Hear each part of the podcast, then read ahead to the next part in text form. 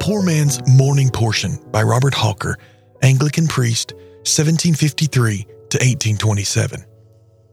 February 13th. Christ hath redeemed us from the curse of the law.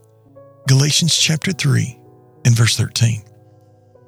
Pause, my soul, and contemplate the unspeakable mercies contained in those precious words. However little thou hast regarded them, yet they contain in their bosom the whole blessings of the gospel. It is to Jesus, in this one glorious act of his faith, should the sinner be continually looking.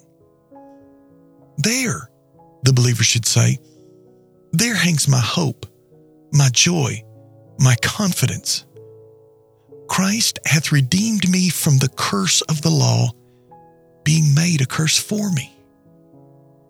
Now, my soul, observe how Jesus accomplished this great mercy for thee.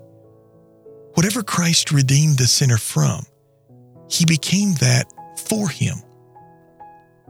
In the act of redemption, by substituting himself in the sinner's place and room, he redeemed him from that place and room by standing there himself.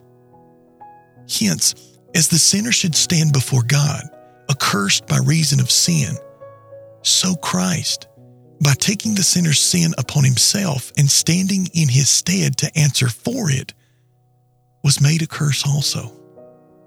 If, therefore, Christ will come under the law for sinners, that law will have as much to demand of him as of sinners.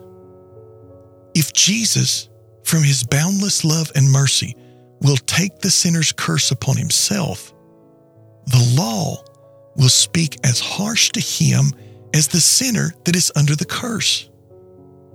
And not only speak, but extract from him all that could be demanded from the sinner.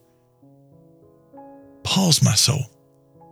And did Jesus, thy Jesus, thus stand, thus be considered?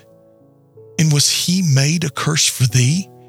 Did he really, truly suffer the cursed sinner's punishment and die, the just for the unjust, to bring sinners unto God? Look to it then, my soul. He hath bought thee, paid the full ransom, and taken away both sin and the curse of sin by the sacrifice of himself. Shout, my soul, shout salvation to God and the Lamb. Say as Paul, quote, Christ hath redeemed us from the curse of the law, being made a curse for us, end quote.